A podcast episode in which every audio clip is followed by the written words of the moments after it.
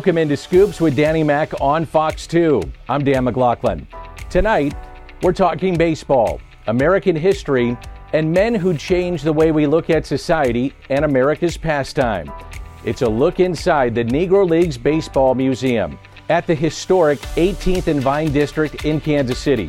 The area became a hub for African Americans after many moved there from decaying neighborhoods by the nearby Missouri River. Also, there's a hidden gem of baseball there. It's baseball history, most importantly, of American history. It's the Negro Leagues Baseball Museum, a museum that welcomes all who comes through its doors, a museum in which history comes to life. This Midwestern treasure highlights the obstacles the players of color faced. It shows what they did to overcome the challenges of prejudice and social injustice in this country, and how their talent, passion for life, and the game of baseball change Major League Baseball in America. My guest tonight is Bob Kendrick, and he is the curator of the Negro Leagues Baseball Museum.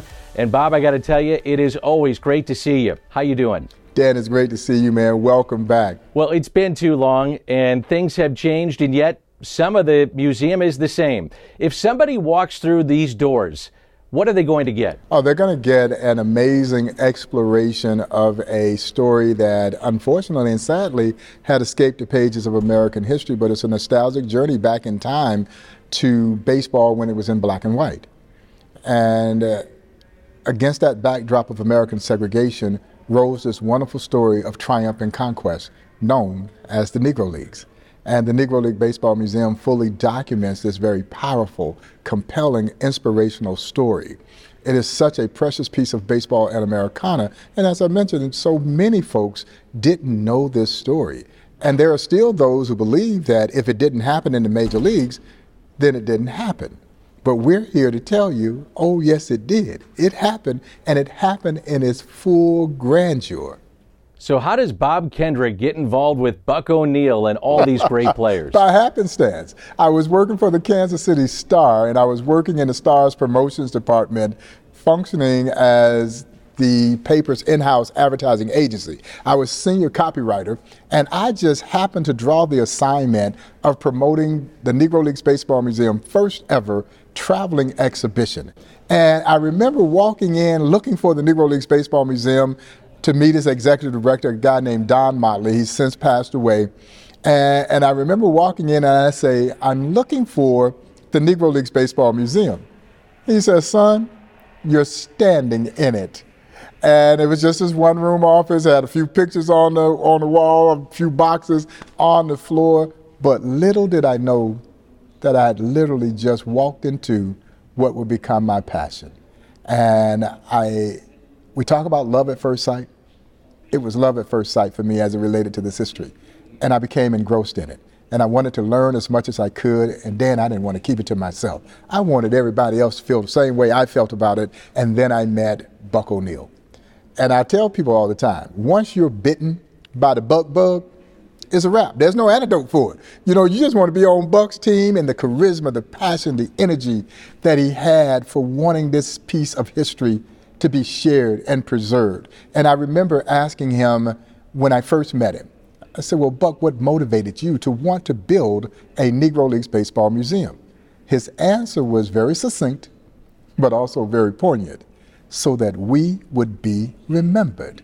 And, that's still our quest, is to make sure that, as I like to describe them, America's unsung baseball heroes will never be forgotten but for us as an institution to take the life lessons that stem from this powerful story of triumph over adversity and apply them in a relevant fashion today so that those future generations will not only be able to relate to this story, but I think be inspired and, and maybe use it as that source of inspiration to go on and tackle what others might say is insurmountable. Hey, Bob, hang tight. Coming up, Major League Baseball has it done enough to recognize the great Negro League players? That's next on Scoops with Danny Mac here on Fox 2. Scoops with Danny Mac on Fox 2 is brought to you by Ryan Kelly, the home loan expert, Schnucks, Rottler Pest Control, Stratum Structural Systems, and hair Saloon for men. Welcome back to Scoops with Danny Mac on Fox 2. A reminder there's daily content on the website, scoopswithdannymac.com. Podcasts, features, articles. If you've missed Bernie Miklasz and his writing, you can see it all daily on scoopswithdannymac.com. Welcome back to the show on Fox 2. They are some of the biggest names in baseball, and you may not even know all that much about them. They were players that could have very well dominated Major League Baseball, but they weren't allowed to play. It's Josh Gibson, Buck O'Neil, Oscar Charleston, and so many others. MLB is trying to tell their story a little bit more. And so let's bring in Bob Kendrick back to the show. Bob, simply put, is baseball doing enough to honor and recognize the great Negro League players? Yeah, no, the relationship not only with Major League Baseball, but also Major League Baseball's Players Association is really starting to grow as it relates to the role of the Negro Leagues Baseball Museum in several different lights. What baseball did in 2020, the end of 2020, December 2020, when it officially announced that it was recognizing the Negro Leagues as what we already knew it to be a major league. Well, that was game changing. And it was game changing from a historical validation standpoint. Now, mind you, the Negro League players were never seeking validation from anyone. They knew how good they were, they knew how good their league was. And you know what? The major leaguers knew how good they were. But from a historical standpoint, this was tremendous. I tell people all the time Major League Baseball did with one swipe of the pen what the Negro Leagues Baseball Museum has been trying to do for the last three decades is help people understand how special this league really was. And now baseball fans, more baseball fans are interested in this story more so than ever before. We've seen the level of engagement around this institution grow leaps and bounds since that time. And, and I know that we're on the right path. We're on the right path. And I, and I think that Major League Baseball and the Players Association have also embraced this museum understanding that as we continue to try and diversify our game from the standpoint of getting young African American kids engaged and interested in playing our sport, that the history is very important. So, as you can well imagine, when young urban kids walk into this museum, well, they see people who look just like them mm-hmm. who played this game, Dan, as well as anyone ever played this game. But I also remind people that not only did they play the game, they owned teams and they were managers and coaches and traveling secretaries and team physicians. They fulfilled every role that you could fulfill within the business of this game. And so our sport, I believe, is the most aspirational of all of them. You have to see yourself. And, they do. They get a chance to see themselves and see themselves in their full glory. And we think that that is part of the solution of helping bring urban kids back to our game, having them understand their legacy, their place in this sport. Hey, Bob, how would you describe the Negro Leagues in St. Louis? There were some great players that came through this town.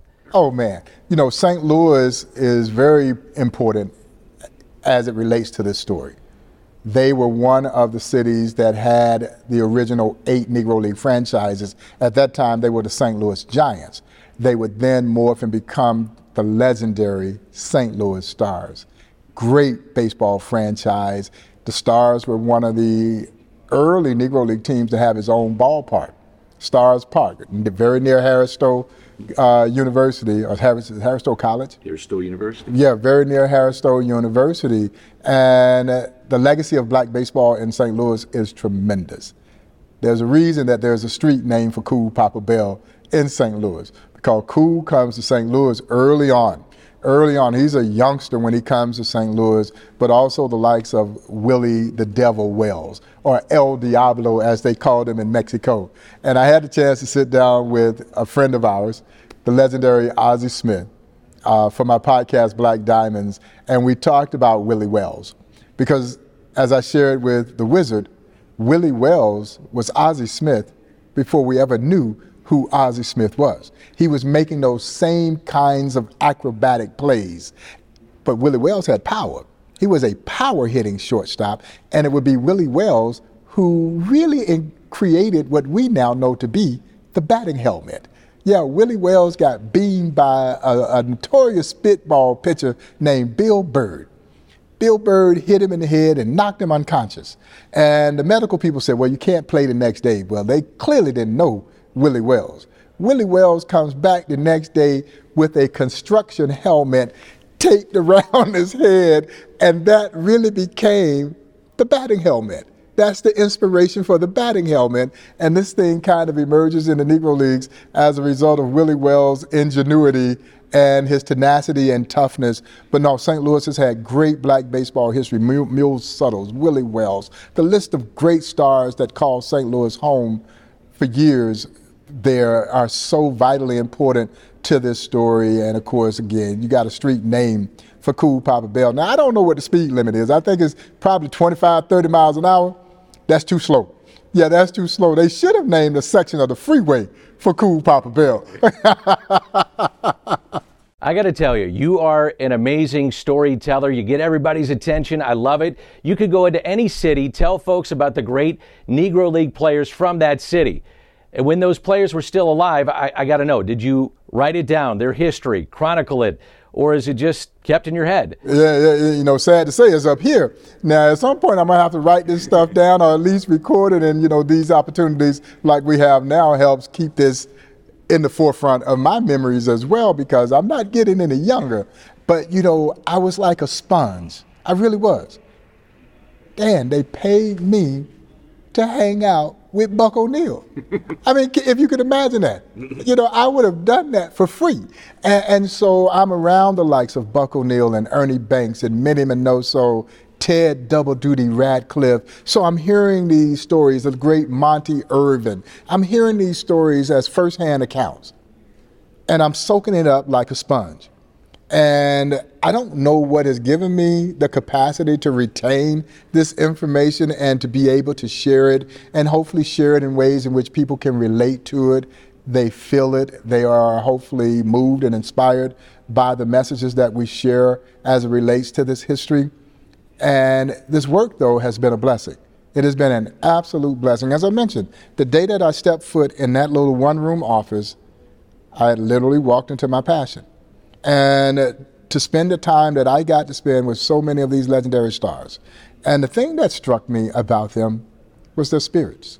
Their spirits were so endearing because had they been bitter, I think every one of us would have said, You have every right to be bitter. And to a player I ever met, not one of them ever harbored any bitterness or spoke any ill will toward anyone who may have attempted to perpetrate something against them as they were traveling the highways and byways of this country trying to play baseball. And I just found that spirit to be amazing. And, and so when you're around people like that, and we talked about this off camera, when you're around positive people, that positivity kind of spills over on you. Now, some of that is innate as who I am, and I've always been that way. But I was so fascinated by this history because I was a baseball fan, at least I thought I was. And here was this chapter of baseball in Americana I didn't know a doggone thing about. And, and, like I said, I just wanted to learn as much as I could. I didn't want to keep it to myself. I wanted everybody else to feel the same way I felt about it. I, I had no idea that it would turn into a career. You know, I'm volunteering at that time. That's 29 years ago. 29 years of affiliation with this organization, and I find the history just as fascinating today as I did when I walked into that little one room office 29 years ago. Bob, stay with us. Up next, it's the role of the Negro Leagues in our country at the time in which they played. Society, what it meant to America. That's next on Scoops with Danny Mac here on Fox 2. Scoops with Danny Mac on Fox 2 is brought to you by Lordo's Diamonds. On the Run. STLTaxLawyer.com. Triad Bank. And Lou Fusz. Welcome back to the show on Fox 2. I'm Dan McLaughlin. The Negro Leagues and their teams began playing in the 1920s. It was over by the late 1940s. These great ball players weren't allowed to be a part of Major League Baseball, and that's a shame. Yet, these men and women had their leagues through the thick and thin of what was, at times, financial strife. So let's bring in back uh, Bob Kendrick. And, and Bob, what's amazing is that these men didn't really show any bitterness and were a great example of the human spirit during that time and that period. No, no. And, and, and I, I think had I not been around Buck and exposed to understanding what this story really represented both on and off the field, and then I, I finally grasped it. Because what we have here is the circumstances, the situation that dictated a need for a Negro Leagues. Yes, those are sorrowful. Segregation is a horrible chapter in this country's history, one of its most shameful chapters in this country's history. But out of segregation rose this wonderful story of triumph and conquest. And Dan, it's all based on one small, simple principle. You won't let me play with you in the major leagues? Okay, I'll create my own league. And my league will then rise to rival, and in many cities across this country, surpass the league that wouldn't allow me to play. That is triumph over that adversity. In essence, that is the American way. And so while America was trying to prevent them from sharing in the joys of her so called national pastime, it was the American spirit that allowed them to persevere and prevail. And I think that's why our visitors walk away from this experience cheering the power of the human spirit to do just that persevere and prevail. There's nothing sad about this story. No, no, no. I tell people all the time if you come here expecting to be introduced to a sad, somber story, man, you got the wrong place. Yeah, no, you got the wrong place. Now, we set it up so that you understand the obstacles that were before them Man, but they never succumbed to that. They never allowed the social circumstances to kill their love of the game. And that's what I talk about with my young major leaguers when they come here. It's about love of the game. So, Bob, from the, the young folks that have no idea about our country at that time to those that went through it, what is the reaction you get from people that walk through and come through the museum? Well, number one, I love the opportunity for our children to get a generational understanding. Because it's one thing for me to share this history, it's another thing for them to see it and witness it and hear it from those who lived it. And I think it is tremendously impactful. And what it does is it reminds us, as the late great Buck O'Neil would so beautifully say, what we do here at the Negro Leagues Baseball Museum is, is actually rare because it's rare in our society that we ever celebrate the people who built the bridge. We celebrate the people who crossed over the bridge, but here we celebrate the bridge builders. And when you can make that connection on all kinds of levels, you know, and that's why I love it when they are able, when we get that generation who remembers going to those games. They don't remember a painful time. What they remember is how much fun they had at those games and then where they went after those games. And you see people immaculately dressed you know, going to those games. And they're relating that back. But the byproduct of progress is that we have a tendency to forget. And we don't want people to forget what others did to lay the foundation for the freedoms and liberties and opportunities that others got to take advantage of. And I think that's why cultural institutions like the Negro Leagues Baseball Museum are so vitally important. Okay, final question. When somebody walks into the Negro Leagues Baseball Museum, what are you most proud of? You know, just to see this place evolve from that one room office to what we now have is about 10,000 square feet of exhibit space, but also now starting to dream about the future opportunities for this institution to continue to grow it. We're right now in the midst of building the Buck O'Neil Education and Research Center in the site of the Paseo YMCA.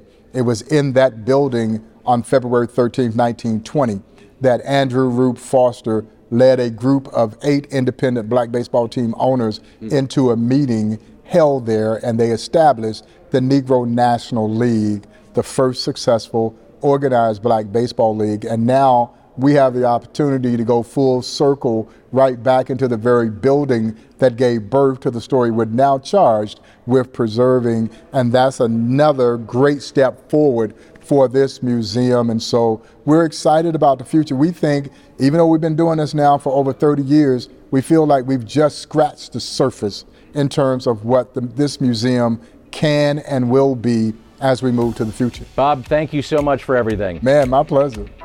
Well, if you have the time, take the trip across the state and take in history. Make sure you take in the Negro Leagues Baseball Museum in Kansas City. For Bob Kendrick, I'm Dan McLaughlin, and we'll see you next week at 10:30 here on Fox 2.